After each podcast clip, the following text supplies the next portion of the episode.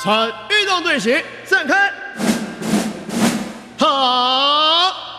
首先我们来热身，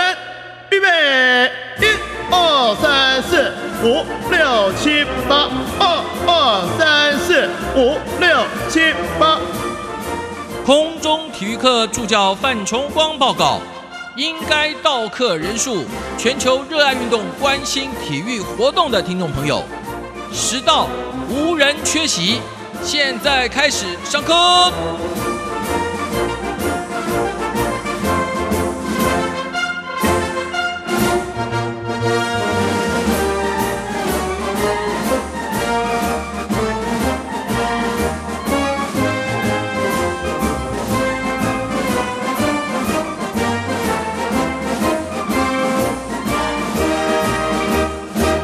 全球热爱运动、关心体育活动的各位听众朋友，大家好，欢迎收听空中体育课，我是助教 Simon 范崇光。二零二三年第九届的世界女子足球赛呢，在我们今天播出的时候，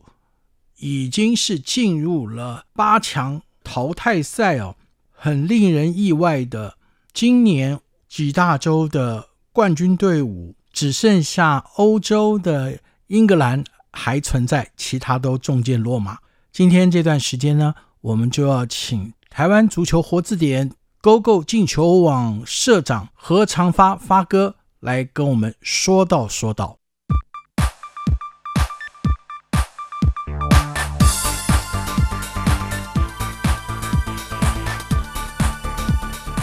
体育他罩得住哦。说到了足球。 他绝对最罩，因为他是发哥。发哥你好，大家好，我是发哥。台湾足球的活字典。另外，上次他来的时候，大家就已经领教了。除了历史知之甚详，他对于球赛的解读，他不是球员哦，他也不是 coach 哦，可是他对每一支球队的战法。 以及两支球队对战当中，他都可以看出比赛的精髓，所以他解读比赛最精确。我们上次谈的时候，只是刚刚三十二强开始角逐，这一天虽然是休兵日，可是已经进入八强了。没错，这一路下来，女足世界杯原本认为传统的势力依然存在。 但是足球就是这么样的充满魅力，让你猜不透、摸不着。所以美国运动科学研究院统计过，最不可预测、最容易爆冷门的球赛，不是篮球，不是棒球，而是足球。三分天注定，七分靠打拼。哎，真的是如此啊！像是到目前为止，八强本届。 各州的第一名，目前除了欧洲的英格兰之外，全部摔死在八强门外。对对对，嗯、发哥在赛前应该这个状况不是大家看得出来的嘛？理论上正常的分析，只要是行家分析，绝对不会预测到美国十六强就摔死。 也没想到德国两届世界冠军、奥运拿过冠军的这个德国女足，竟然分组预赛被淘汰；也没想到南美的第一名巴西女足也是小组赛里面翻船，这都是出乎大家意料之外。而这就是足球为什么让人家又爱又恨，因为赌球的人会输了一屁股，但是很敢大赌的人很可能翻倍之后，因为足足球赛而爆发赚钱。 就是爆冷门，爆冷门几率非常的高。是，所以也就是这时候在盘口，你只要下对了的话，真的是独走啊！没错，没错，让你有机会因为一场球赛而大发财。我们今天不预测，但是就请 GoGo 进球网社长、台湾足球的活字典何长发发哥呢？ 就我们前面看到的这些比赛，让你大书特书，因为我是每一篇文章都拜读哦，太佩服了。可是我相信有一些听众朋友们，他们可能没有看到啊。我们也不是说你是现在来赛后诸葛，只是我们就看带大家去回忆三十二强让人难忘的比赛。没问题，我想这次女足世界杯了，也是四年一次。当然在台湾地区对女足世界杯的关注度当然跟男足没得比，你看从大家收视的情况、转播的情况，还有你看看平面媒体、网络媒体对女足世界杯的报道几乎非常稀少。不会、啊、我在勾勾进球网我可以看到非常详实的报道，但是我认为女足世界杯跟男足世界杯一样的是有它的热度，所以我从开打之前我就是坚持，我这一个月的发哥专栏在勾勾进球网专栏我只谈女足不谈别的，你看我这一个月以来不谈别的，不管梅西在美国踢得多好我都不管他了，也转会了很多的变化我也不理他了，我全心我每天一出手就写女足。为什么？这是希望大家对女足把她的热度给抬起来。当然目前为止我们今天在录音报告大家的时候，八强已经出来了，而且进入八强的两天的赛事里面打完一天了，产生了其中两个队。但是这种情况来讲的话，我们可以发现进入八强的，过去上一届世界杯八强里面欧洲占了七强，只有卫冕冠军的中北美的代表美国打进去而已。但今年你看这一届局势又变了，八强里面美国摔死，代表北美洲出现的竟然没有了，北美的冠军队美国队已经不在了。去年在亚洲打比赛的时候，几十年十几年之后，中国女足好不容易又翻身了，取代日本得到了亚洲冠军，但是她在十六强之前就是分组预赛就被淘汰。再我们再来看非洲，今年的非洲冠军是上比亚，也摔死了。但是你不要小看非洲，另外三支代表队竟然跑出来了，还真的是黑马，打进了十六强。嗯，摩洛哥也好，对，奈及利亚也好，对不对？还有一支就是非洲南非，全部进十六强，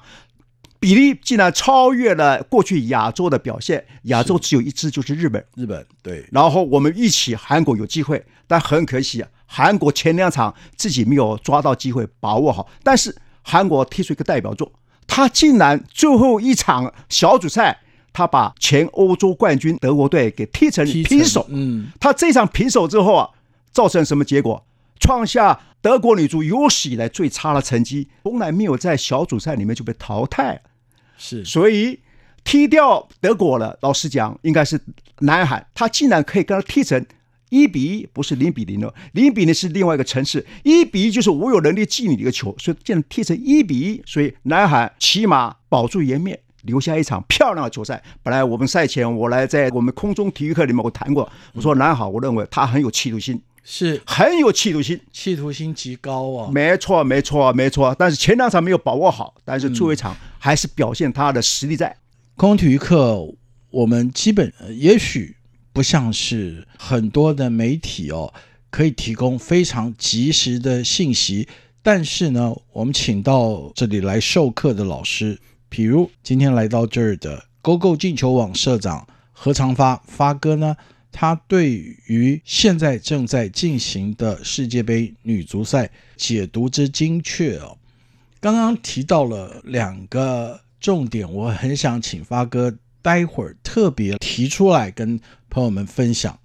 一个是非洲的摩洛哥，大家应该知道非洲的摩洛哥不管是男足女足在近些年的发展让大家眼睛为之一亮的，没错，八哥你一定有的观察。另外一个就是何时世界足球的强权德国最近几年男足女足表现都一样的鸦鸦无，原因又是何在呢？我想、呃、这两个在本届女足里面大家所关注的，一个就是德国德国队，他们自从二零一四年男足得到世界冠军之后啊，也陷入一段很长时间的一个低潮，然后现在女足老实讲一直在过去女足世界杯里面德国一直是强权国家之一，但是没想到今年的世界杯小组赛里面淘汰。但你不要忘了世界杯之前在去年的欧洲女足国家锦标赛里面，他打进了最后冠军决赛才输给英格兰，还是得到第二名。所以有时候我是觉得啊，因为世界杯这种密集式的赛程，三个礼拜一个月内小组赛，甚至在这个前十天要累积三场激烈的球赛里面，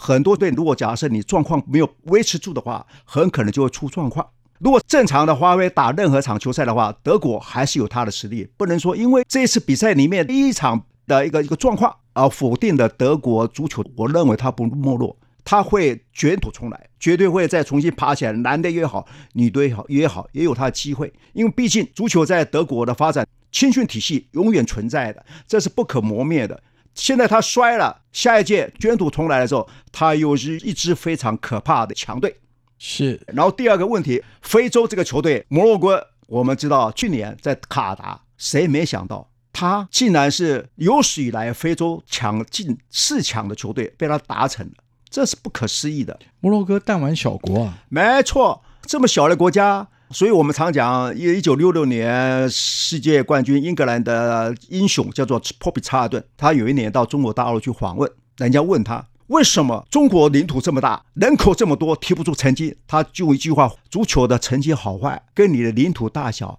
跟你的量没有关系，跟你的什么有关系？跟你的发展的一个规划，是不是长期做一个有系统的规划，然后很坚持你的一个该应该走的方向走下去。就像今天日本成功，我很佩服日本，为什么？在上个世纪八零年代九零年代，他们一直坚持学巴西的技术，到后期他发现有了技术之后没办法再往上突破的时候，组织他仿效欧洲的组织战术思维，用欧洲的战术思维组织打法带动他原来巴西的基本功，两项结合之后，他一直坚持走这个方向，走到现在你会发现二十年过去了，三十年过去了，你现在到日本任何地区，足球遍地开花，已经超越了棒球的那种热衷程度了。而且这遍地开花过程里面，你会发现小朋友踢球，他们的踢法跟长大之后成人队青年队的踢法雷同，那就是什么？我强调一个问题，是就领导同育的战术足球理念的一致，系统化的推展之后，任何组合都是有它基本的默契在。所以不像我们现在台湾一直想追求成绩，但是我们各玩各的，各立山头，俱乐部很多，但是没有一个领导同育，各玩各的，这就是我们所欠缺的。所以我们台湾为什么要改变的话，必须把教练的领导同育建立起来，是流派太多了，没错没错，台湾的山头多啊，这个足球的各个流派，没错没错、嗯。发哥一语中的啊，这其实也是 Simon 在观察台湾很多运动发展的时候，就发现这是一个问题哦。朋友们，现在收听的是空中体育课。四年一次的世界杯女子足球赛已经进入最后阶段了，朋友们，你如果前面来不及赶上的，今天的节目里 GoGo 进球网社长何长发发哥也是台湾的足球活字典呢，他带着大家大概描绘了前面到底发生了什么事情，而且原因他都已经清清楚楚明明白白的告诉了大家。我们稍微休息一下，回来之后呢，接着就要请发哥继续来跟大家讲，其实这次世界杯女足本来赛前大家最关注的就是美国队是不是有可能完成难度很高的三连霸呢，结果翻船，原因何在？ Hello， 大家好，我是 Ocean 高尔轩，跟我一起收听央广节目，来趟轻松愉快的 Journey 吧。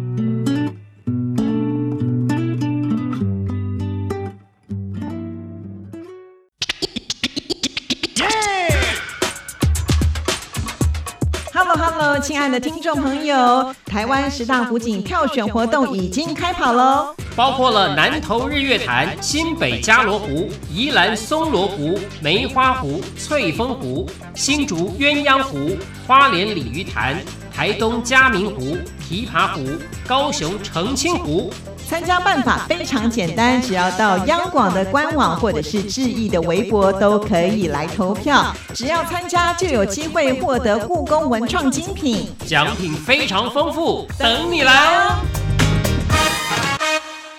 ！pendengar sekalian lanjut lagi. Peut-être qu'ils ont oublié la question. For me, that's the greatest compliment. Солнце стоит мне над стольной лампой. Turn on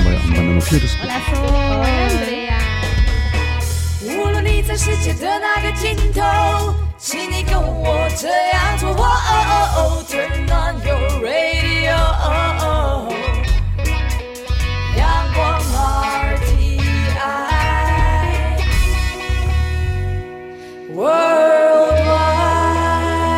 央广联系世界的桥梁。朋友们，在空中体育课哦，我只是一个 T A 的角色，最重要的还是授课的老师。今天来到这里授课的是 GoGo 进球网的何长发社长，也是台湾足球的活字典。你要问他什么问题，他都可以很清楚精确的回答你。像我刚刚请教了发哥啊，嗯，这美国到底何以在这届的世界杯帆船没有能够完成三连霸的后业？那发哥接着告诉你，给你一个 bonus， 还有两场经典球赛。在讲完了美国为何中箭落马之后，一样要跟大家分析。当然，美国在这次比赛里面阴沟里翻船，关键那一场就输给瑞典。从对瑞典那样球赛整个过程里面，你会发现美国该赢球的，他应该赢球的，攻守表现并不比瑞典差，其掌控的场上控球率、射门的优势完全在他身上。为什么没有赢下来？这一点就是我常讲，从瑞典身上我们可以学什么？当你整体实力不如对手的时候，你第一要素防守，防守一定先做好，你防守的好，不丢球，你这场球不会输球。是，瑞典的门将在这场球赛共计扑了十一个球，是没错。你有办法不让对方进球，尤其进入淘汰赛是有 P K 大战的机会，你只要守得住不丢球，很可能拖到最后的 P K 大战。 P K 大战老实讲谁都没辙，多少名角，包括马拉多纳，包括贝克汉、梅西，踢十二码都会踢不进，何况是一般球员。而且 P K 大战的时候那种心理压力，现场几万人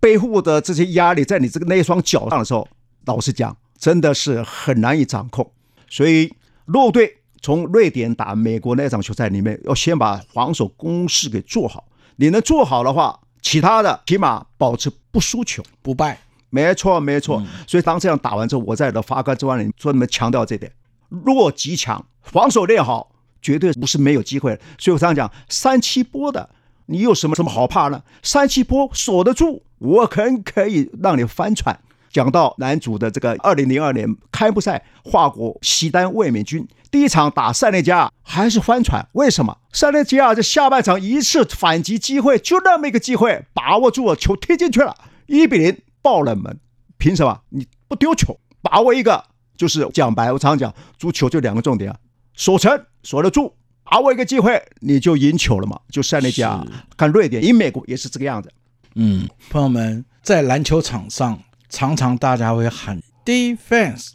defense defense， 其实现在在足球场上你注意听一样、哦、这些可爱的球迷们也会在支持的球队有可能靠着防守赢球的时候，也在喊 defense defense defense 啊！对，当然要赢球的时候，我给空中朋友一个机会教育，讲什么？就刚刚前面我们看到了这个十六强淘汰赛的时候，有两场经典的赛役，澳洲二比零赢丹麦，那两个进球，嗯、还有哥伦比亚一比零击败了这个非洲球队，打进八强的一比零那个进球，这三个球里面，完全你们是非常经典的。我常在我的专栏写的就是足球绝杀地带。什么叫足球绝杀地带？这不是、就是、那个区域啊，这不是我发明的，因为国际足球大师 Hughes 他早在三四十年前做几百场的统计数字告诉我们事实。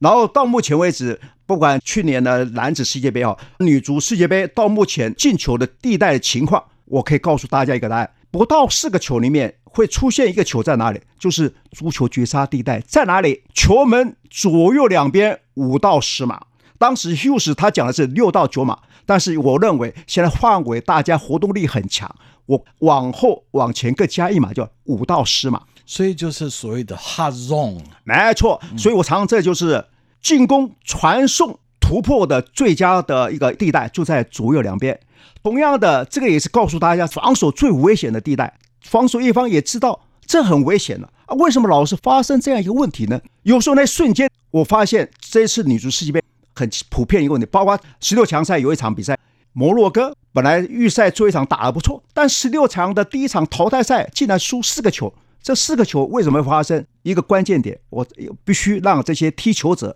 脑筋里面要随时注意，看人不是看球。经常发现为什么会发生这种状况呢？比如说澳洲赢对方那两个球，还有哥伦比亚就那一比零那球，那球从左边划边线球，简单。老实讲，足球认为没有什么特别的，你会发现天荒诞罪讲一堆战术，那都骗人的。很简单，就是你的观念很清楚，我球该送哪里，视野在哪里，要看得很清楚。他就左边划边线球，然后抛给队友脚下之后，拿球的瞬间，第二脚他直接往右边门柱，我讲的这六到十码的右边的区域里面传送过去的时候，队友接应。但我没有发现对方防守者你应该去守这个人啊，但是他在注意球那瞬间人跑掉了，完蛋了，他慢半拍，慢半拍的结果就造成了得利的是攻方球员，因为他快半拍拿到那个球，结果变成了，因为他们的意图是很清楚的，哎，就是已经执行了教练所下达的战术，而且队友之间的配合他是处于主动的。没错，我想这个就是足球里面很多都是机遇战的，球在哪里，空间在哪里，如何去搭配的时候，这是一个在他们脑筋里面有个基本的非常清楚的理念。我在发边线球，然后给队友要传那球那瞬间，我知道我的空间要送哪里，队友我知道我这边右边要杀入。所以我们常讲，当球在左边的时候，最危险的不是左边，最危险在右边，而且是在敌人背后空间经常造成的，因为防守方都注意你的球面向的方向，然后你的后面敌人已经脱跑进去了，你没发现，所以哥伦比亚那球这样造成的。所以这么简单，老实讲，我是认为不要讲的天花乱坠，足球没那么复杂，基本概念、默契配合，该往哪里跑，空间创造出来的时候自然会出现。是，听了 GoGo 进球网社长何长发发哥说的，哦，也证明了其实所有的运动都是如此哦，没有什么天花乱坠的战术，而是执行战术的能力。没错，在攻方、守方都是一样的。对，然后还有一点很重要哦，因为在看这届女子世界杯的比赛的时候，觉得这是一个好事，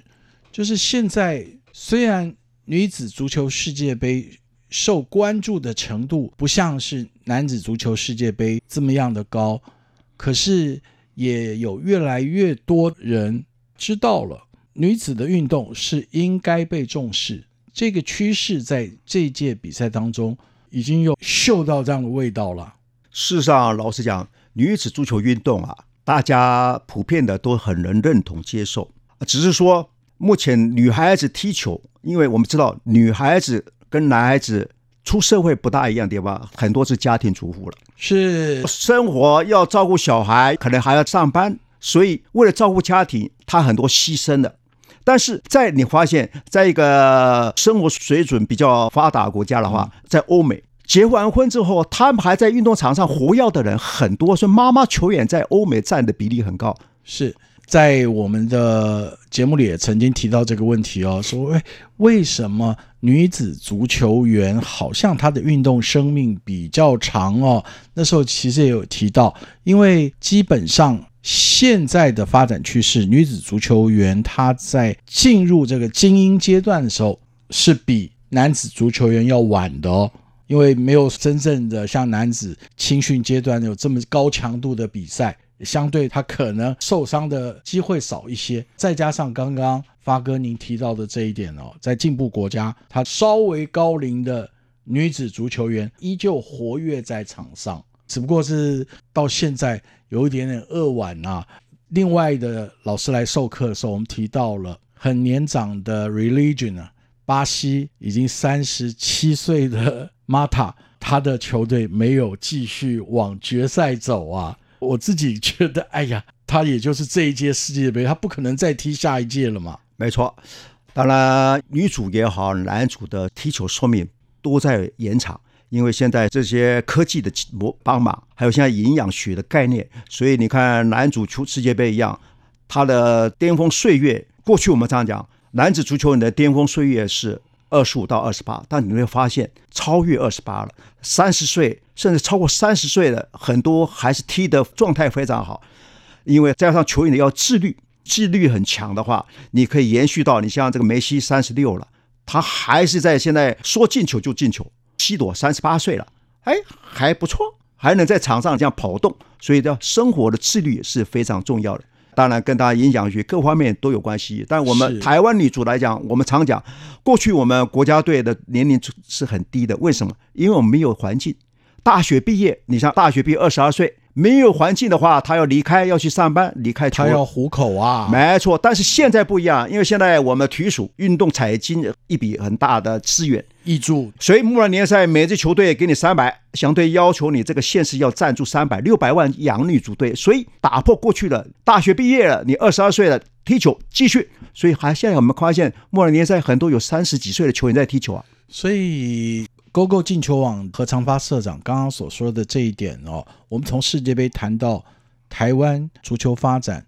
至少在女足已经有了一个正确的政策方向，起码让这些精英球员没有后顾之忧，很自然他的运动生命就可以延长，不用被迫离开球场啊。没错，这一点非常重要。今天这堂课大概时间快到了，还要跟发哥先要定定下一次上课的主题，因为那个时候世界杯女足赛的冠军已经产生了，还有人说哎呀，男子的世界杯拿到了叫雷米金杯、大力神杯，为什么女子足球世界杯冠军还不给她个名字呢？这都会在我们下次的节目当中一跟大家说明。没问题，谢谢发哥。上次发哥在我们节目里点了《你是我的兄弟》这首歌，造成空前的回响，所以我今天要再延续来点这首歌，好不好？好啊，呃，高向鹏，我以为你今天要点一条新歌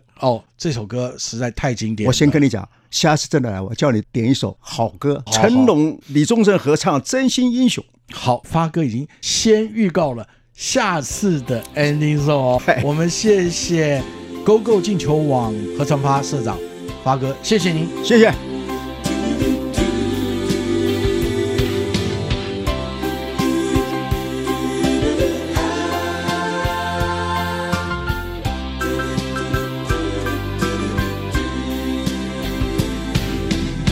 日头若落西，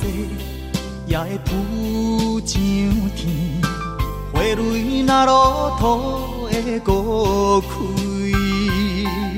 心内有珠就讲来出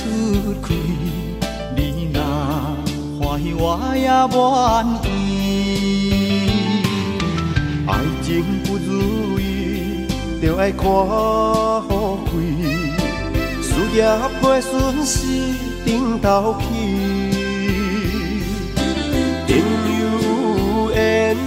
才会来做对，你来敬我，我来敬你。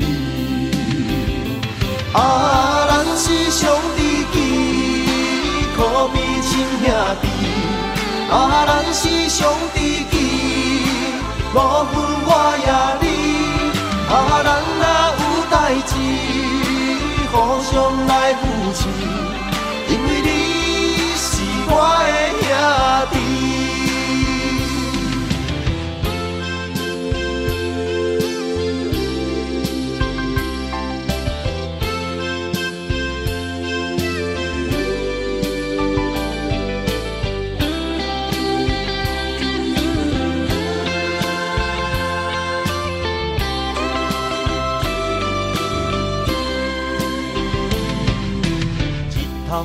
落雪也会浮上天，花蕊若落土会孤开，心内有珠就讲来出开，你若欢喜我也愿意。爱情不如意就要看好开，事业袂顺时顶头。